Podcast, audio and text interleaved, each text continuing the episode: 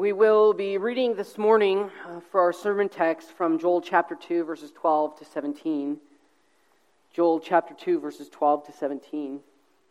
And then we'll be turning to Luke chapter 23 to read a section from there, beginning in verse 26 and ending in verse 49, if you'd like to turn there as well.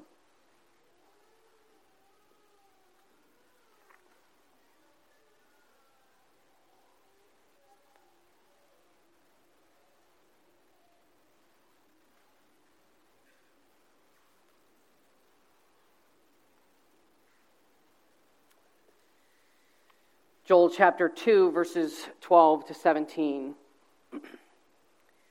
Yet even now declares the Lord Return to me with all your heart, with fasting, with weeping, and with mourning, and rend your hearts and not your garments. Return to the Lord your God, for he is gracious and merciful, slow to anger, and abounding in steadfast love, and he relents over disaster. Who knows whether he will not turn and relent and leave a blessing behind him? A grain offering and a drink offering from the Lord your God. Blow a trumpet in Zion. Consecrate a fast. Call a solemn assembly. Gather the people. Consecrate the congregation. Assemble the elders. Gather the children, even nursing infants. Let the bridegroom leave his room and the bride her chamber. Between the vestibule and the altar, let the priests, the ministers of the Lord, weep and say, Spare your people, O Lord and make not your heritage a reproach, a byword among the nations. Why should they say among the peoples, Where is their God? This is the word of the Lord. Thanks be to God. We'll turn now to Luke chapter 23, verses 26 to 29.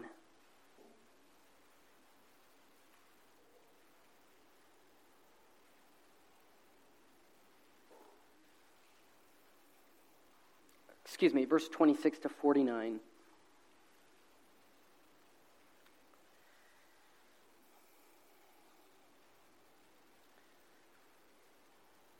Luke chapter 23, verses 26 to 49.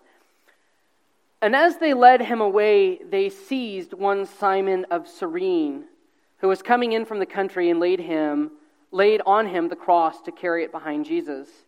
And there followed him a great multitude of people, and uh, and of women who were mourning and lamenting for him. But turning to them, Jesus said, Daughters of Zion, do not weep for me, but weep for yourselves and for your children. For behold, the days are coming when they will say, Blessed are the barren and the wombs that never bore, and the breasts that never nursed. Then they will begin to say to the mountains, Fall on us, and to the hills, Cover us. For if they do these things when the wood is green, what will happen when it is dry? Two others who were criminals were led away to be t- put to death with him. And when they came to the place that is called the skull, there they crucified him and the criminals, one on his right and one on his left. And Jesus said, Father, forgive them, for they know not what they do. And they cast lots and divided his, gar- his garments. And the people stood by watching. But the rulers scoffed at him, saying, He saved others, let him save himself, if he is the Christ of God, his chosen one. The soldiers also mocked him, coming up and offering him sour wine and saying, If you are the king of the Jews, save yourself. There was also an inscription over him This is the king of the Jews. One of the criminals who were hanged railed at him, saying, Are you not the Christ? Save yourself and us.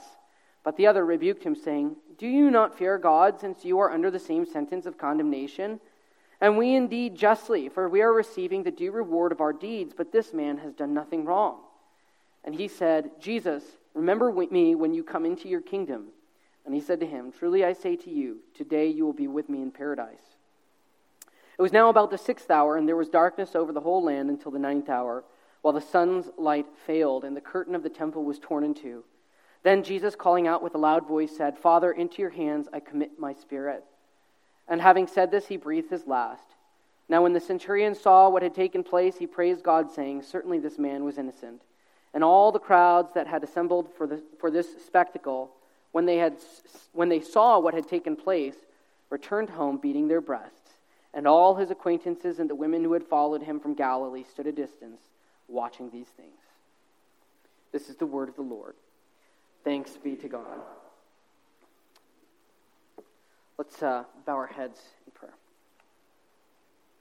Father, indeed, your word is a lamp to our feet and a light to our path. Uh, so we ask now that that very reality would be true for us, that you would guide us, that you would convict us, and that you would speak a good word in the gospel of Jesus Christ to us in the teaching of your word. This we ask in Jesus' name. Amen. Well, we started this series under the guise of cult gone wrong, that there was a, a, worship crisis in the land of Israel that had precipitated these oracles of judgment. And the opening uh, chapter gives the threat of pending judgment, and then in the first 11 verses of this chapter, we hear that nothing is left out, and there is almost no hope for the people to alter or avert the judgment that's coming, and nothing will escape it. They've blown it big time.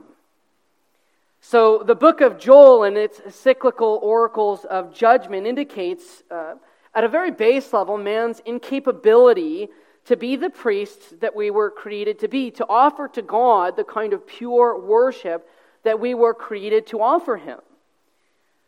We pale so far in, compar- in comparison to the holiness of God and the obedience that He calls us to that there's really, you could, you could say there's not much we can do, but the reality is that there's nothing we can do. And so these oracles of judgment really make our state plain when it threatens uh, absolute destruction with no escape.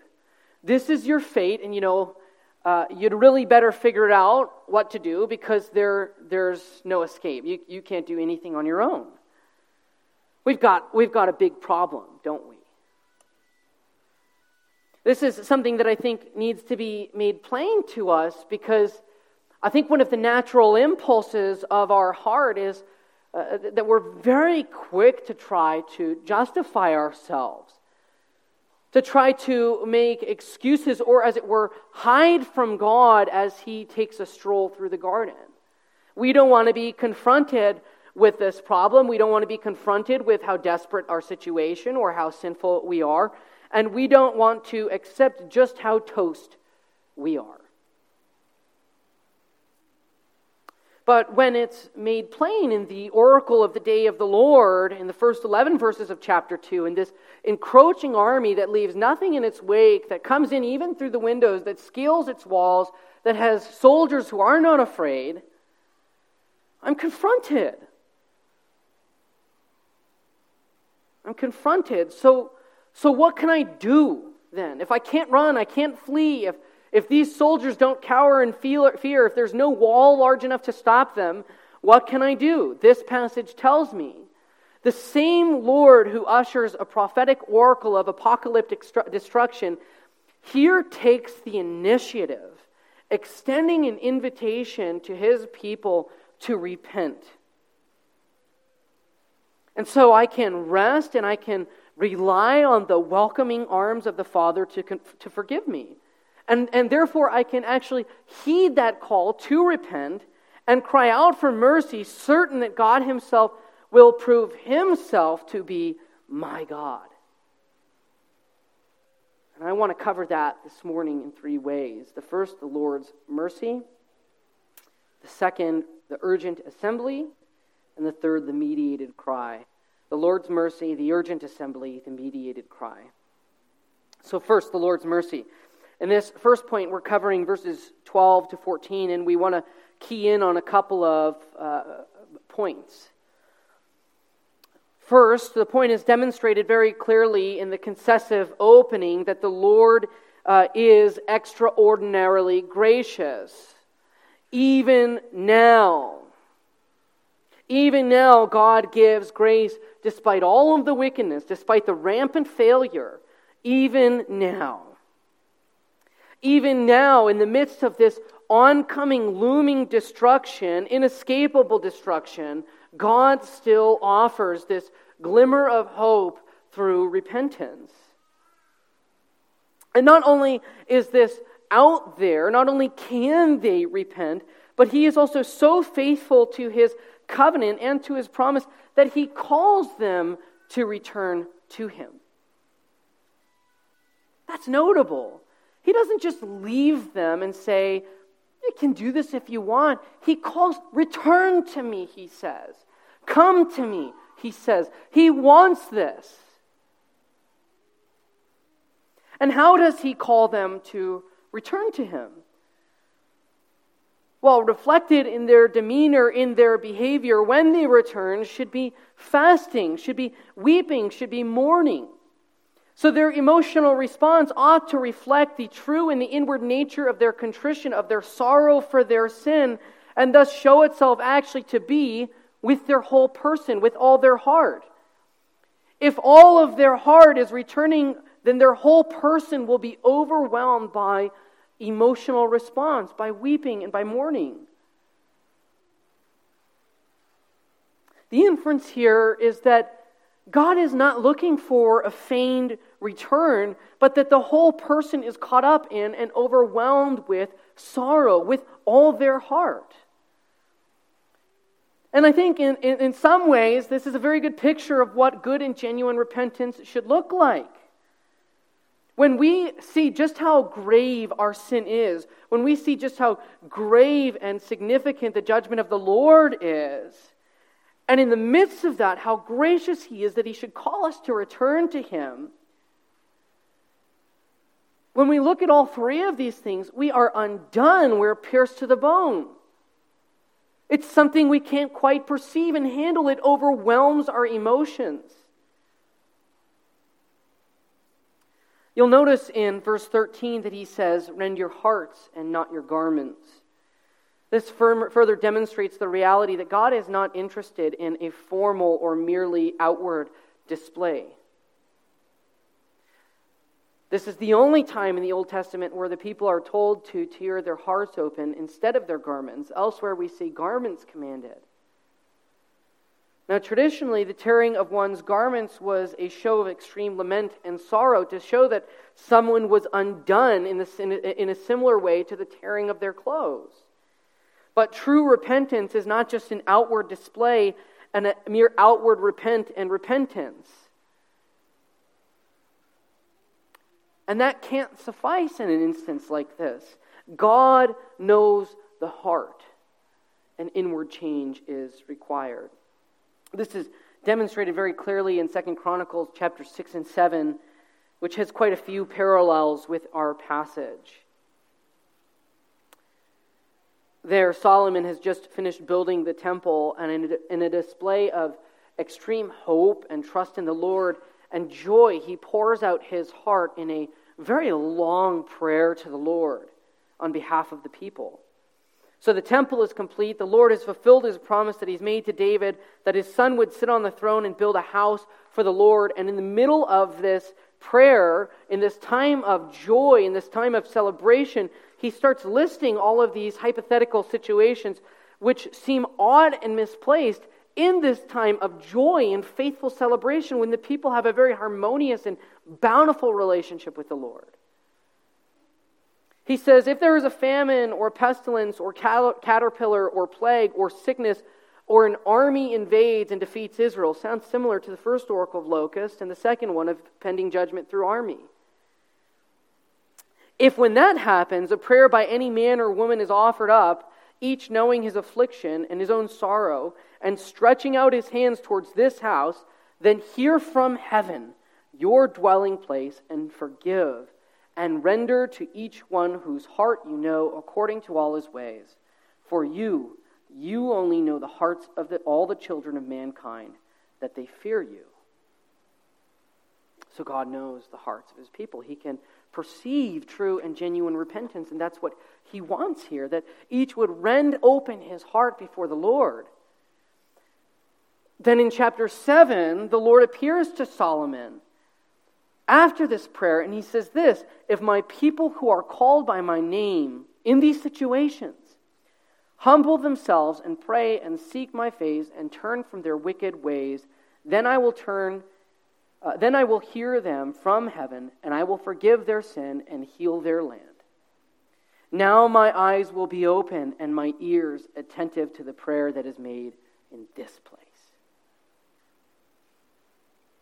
So, Joel, the prophet, can declare, as a prophet sent from God, with honesty and certainty.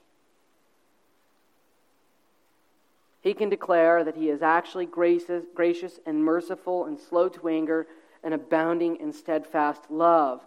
He promised to the people through Solomon to hear these cries, to look upon them, to forgive them, and to heal their land. So he can do this. He can, he can say, Rend your hearts because God is gracious and slow to anger and abounding in steadfast love and mercy, because it's part of the covenantal nature of God to keep his word. This word that he promised to Solomon, that if in these circumstances his people would call out and rend their hearts before him, he would hear them and he would be attentive to their cry. Why can you tear your heart open and rip your heart apart in contrition and sorrow and repentance? Because he actually is who he claims to be. He demonstrates that. He is slow to anger and abounding in steadfast love and mercy. Not only that, but he will relent over disaster. But wait a second. He will? Is it not as in verse 14 expresses uncertain? Who knows whether he will not turn and relent? Not at all. This is a, a idiomatic phrase in Hebrew. Ecclesiastes 3:21, for example, has a similar uses uses the same literary tool. It says, "Who knows whether the spirit of man goes upward and the spirit of the beast goes downward into the earth?" Uh, the point conveyed in this phrase, these who knows phrases, is often rhetorical, and actually the answer is we do know. So when it says, who knows whether or not he will turn and relent, it's actually saying we know this is his promise. Not only will he hear, but instead, he will leave behind a blessing with him the grain and the drink offering that throughout this book we have seen have been cut off from the people, signifying that they themselves are not pleasing to the Lord, as, the, as that sweet aroma rose up to heaven, God will restore. So, God will take action to enable the people to be blessed in his sight again through these offerings, and through it, he will restore to them their joy. Joy which had been cut off because these, covering, these, these offerings had been cut off. It's interesting. And one commentator noted that the prerequisite to the repentance or relenting on God's part is always the result of the repentance of the people in response to the prophetic word. So God is actually the one who initiates this whole thing through his word. Whoa. You know what God wants when we're steeped in patterned sin? He wants you to return to Him, to cry out with your whole heart, and to be torn in two. And how does He do this? How does He accomplish this? through His Word. So, what's the, the surest fix? What's the surest remedy that God gives to His people? That they might abandon their sin and come to Him and be convicted and be torn in two? His Word. And He is the one that initiates this whole thing, He's the one that calls them to repent. And what's missing during this time of grievous sin, during this time of, of pattern sin where the people are in this worship crisis, this cult gone wrong. As indicated by the grain in the drink offering, a sense of joy because we lack his pleasure with us. We lack a sense of communion with him. That's why he calls us to return to him because sin always creates a breach in that relationship. And what does he restore after we come to him and repent? A sense of his pleasure and communion. He restores the relationship. We're going to be short on time this morning, so I'm not going to go into it, but I would encourage you this afternoon or this week to go and look at the fifth head of doctrine in the Canons of Dort and look at Articles 4 through 7 in particular. There they treat the way that God deals with those who do fall into pattern sin, the way that He robs our pleasure of Himself only to restore it to us. Now, once He's given that word, once He's called us to repent, assured us of His covenantal graciousness, what do the people do? Well, they heed that call. They gather in urgent assembly. And this is our second point. We'll be covering verse 15 to 16 here, if you'd like to look down at it with me. Blow the trumpet in Zion. Consecrate a fast. Call a solemn assembly. Gather the people. Consecrate the congregation. Assemble the elders. Gather the children, even nursing infants. Let the bridegroom leave his room and the bride her chamber. So, once again, as we saw last week, there is this call to blow a trumpet in Zion, but this time, instead of it signaling a looming and approaching army for which the ramparts should immediately be mounted, the walls should be flustered with troops, it is a signal to, to consecrate a, a solemn fast and a solemn assembly to a time of great lamentation and repentance. And there is an extreme sense of urgency in this and to this because now is the time for decision if the judgment of God is to be averted. This is represented by the fact that in these two short verses there are seven imperatives blow the trumpet, consecrate, call, gather, consecrate them, assemble the elders, gather the children. This sequence is staccato. He lays one command right after another, almost panic like. This needs to be done with complete urgency. And who is, who is called to this assembly? Literally everyone. Nobody's left out. There's a few, a few groups here that we want to point out to draw out the significance of the assembly to, to, to demonstrate this. He says, Gather the children the word here is indicative of young children. Now, usually I just brisk right past something like this, references to children and, and whatnot. But as I've continued to get older, I've become keenly aware of how difficult it is to get all of the kids out the door, seated in church for an hour, quiet and well behaved. Pretty easy for me to get up and go to church. It's pretty easy for me to get up and go to a day long assembly. Not so much for people with young children. Similarly, it would be for nursing infants. Now, nor- normally, nursing mothers were exempt for a period of time from assemblies and cultic observation, but this assembly, for this assembly, they aren't. It's imperatival that they come. And finally, he says, Let the bridegroom leave his room and the bride her chamber. The word here for chamber is actually the room uh, where the bride and the groom would consummate their wedding. In Deuteronomy, for instance, the law exempted newlyweds from military service. Uh, but this newlywed, who hasn't even had time to consummate their, their, their marriage, is called to assemble before the Lord there's something a bit more important to take care of. And what is it that the people are to do? They are to cry out through the voice of their mediators, the priests. And this brings us to our third point in verse 17. Between the vestibule and the altar, let the priests, the ministers of the Lord, weep and say, Spare your people, O Lord, and make not your heritage a reproach, a byword among the nations. Why should they say among the peoples? Where is their God? Uh, the first phrase here, through the vestibule or the porch and the altar, means that the priests were placed between the altar and between uh, where, the, where the sacrifices were made and between the temple. So they go up and they stand between the people and the house of the Lord, and this position indicates that they're representatives, they're mediators. And as mediators between God and his people and on, be, and on behalf of the people, they are to call out and to weep before the Lord. And what, it is what is it exactly that they cry out for? Well, there are two parts to this prayer. The first is that God would have mercy upon his people, that he would spare them. That God's people would be spared, that God would deliver them from this coming and impending day of the Lord judgment in the form of an army.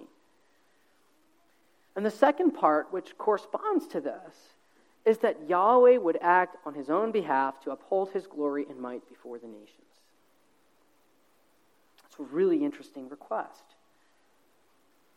And he does this, as the people say, by not letting his own people, his own inheritance, be put to shame or made a byword or jest among the nations. Now, this is a common thing for the Old Testament people to say and to bring before God particularly when they are being invaded from foreign armies. So, what's depicted in the invasion of these nations is that as the people of God are put to shame, God Himself, represented by the people, is mocked and derided. He's proved to be a weak God. This concept of the people as the Lord's representatives among the nations is really tied first and foremost to circumcision, which was a marking that separated them from the other nations. It showed them as a distinct people of God, through whom he worked and through whom he fought against foreign powers, and also through the whole entire temple cultic system itself. Everything there was to distinguish them as clean from the unclean, as people set apart for God as his representatives in the kingdoms on earth. And so, whenever a foreign army invades and conquers Israel, the inference is our gods are more powerful than your gods. Think the prophets of Baal on Mount Carmel. It's a standoff. So they petition here as his representatives that it would be pointless for his anger to continue burning against them. They've repented. It would be pointless for them to continue to be put to shame, and through them, God Himself to be put to shame because they've repented. This is actually one of the distinct reasons why we don't take the name of the Lord our God in vain. It deals with all of our actions insofar as we represent God on earth to others. We bear His name. Now, next time in the following text, we'll see that God actually does answer this, this plea for deliverance positively, but here we want to raise the question why can God hear it? Why can He be merciful and gracious to them? We know that He is. We know that He is because He is a God of promise. I think this sermon could easily be titled Repentance and Forgiveness, but I've titled it the nations did say, Where is their God? because I want the emphasis to fall on this last phrase. God can answer that cry because it was on the cross that it was not the people of God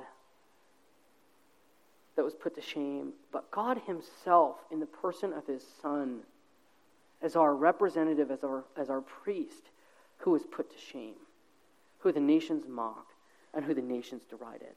There on that cross, the nations did in effect say, Where is their God?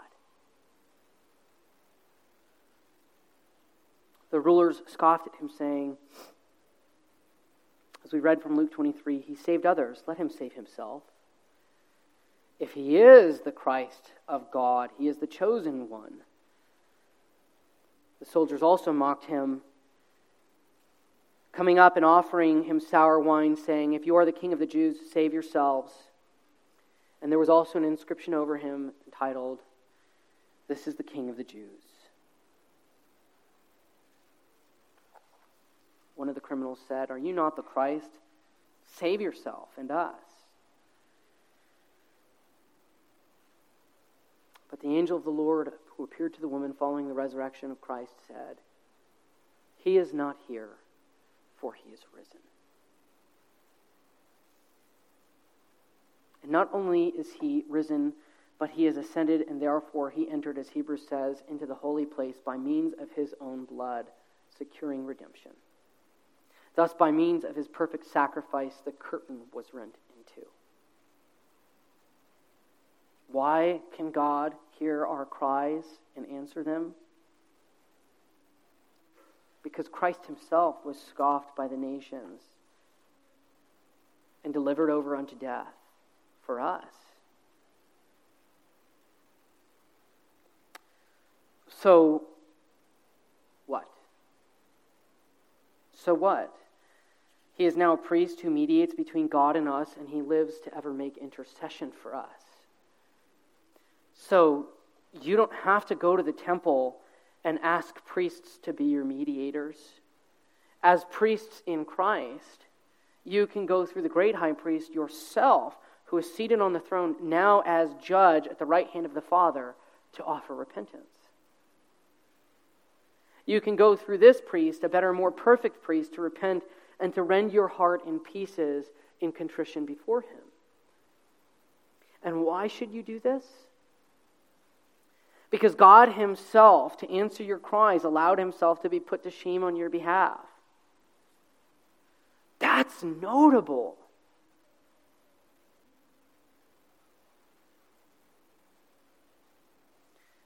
I really think that we should take the call to repentance seriously, not just because of the, the threat of, of doomsday judgment.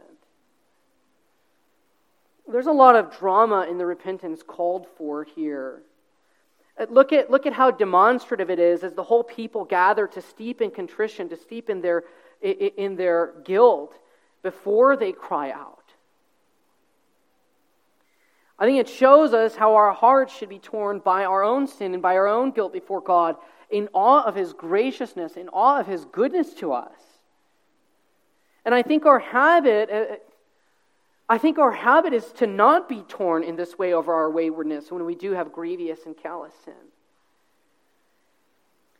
Our, our, our, natural instinct is actually to write it off on grace, perhaps because we've lost a sense of the majesty, of, uh, uh, of the glory of God, or His might, or His justice, or the grievousness of our sin. We, we, we've failed to comprehend it. This demonstration by the people should show us, I think, how our sin should affect us.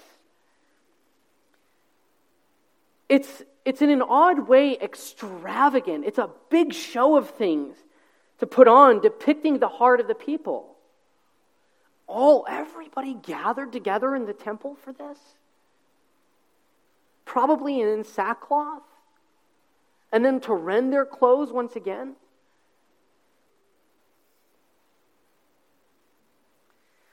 I'm not saying we should rend our hearts this way because we're fearful, but because we can actually count on His grace and forgiveness since He is the one who calls us to repent this way.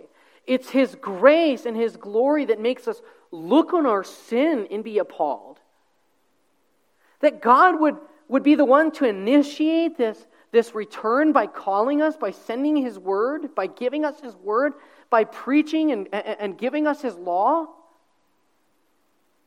saying through all of it, Come to me, ye who are weary and heavy laden.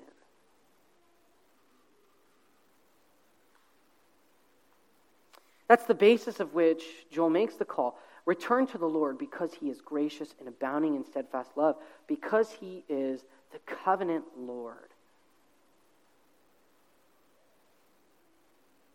The whole scheme shows us the goodness of God to us in Christ. And, and I don't know about you, but I want to be torn over my sin. I want my heart to be undone by it. I want my heart to be overcome with a sense of contrition and grief when I look at him who was pierced for my sake. It cost my Lord his blood, and he was put, the Lord of glory was put to shame for me. So when I've, when I've blown it, I don't try to make excuses. I don't try to justify it, hide it, ignore it. I don't ignore how toast I am. I'm sorry, I speak colloquially when I say I. I, I speak on behalf of all of us there. We don't hide it. We don't run from it. We don't justify it, write it off on grace. The only argument we can make in that moment is to count on His mercy and His promise to us and plead then in contrition before Him. Our only appeal is for his mercy to us in Jesus, and in accordance with his promise, we can be absolutely certain of his abounding love and steadfast mercy. I know that forgiveness is possible because of Christ. I come for forgiveness because of Christ. I know He hears those cries and imparts no judgment to me because the same Lord, that same Lord, now sits as my intercessor and mediator, ever making intercession and mediation for me. And so the same Lord who relents and sends his Savior restores to me my joy and my favor, my favor before him, just as he restored to the people of Israel their grain and their drink offering.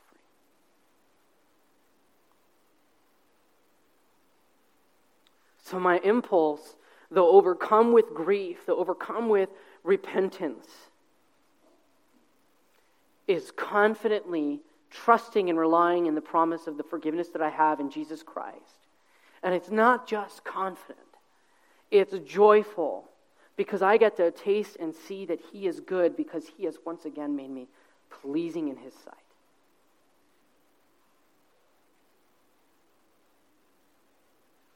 He restores His joy to His people by the confidence they have in the forgiveness that they have in Christ when they come to Him in lamentation and repentance for their sin. Let's pray.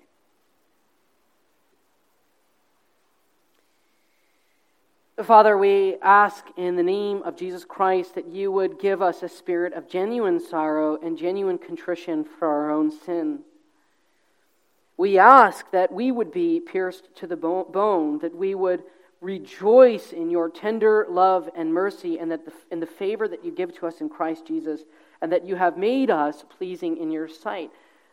And we ask that we would not be overcome with terror that we are not pleasing, but confidence that because of Christ, we are forever right with you and await the day that we will enter your house ourselves forevermore. This we ask in the name of Jesus. Amen.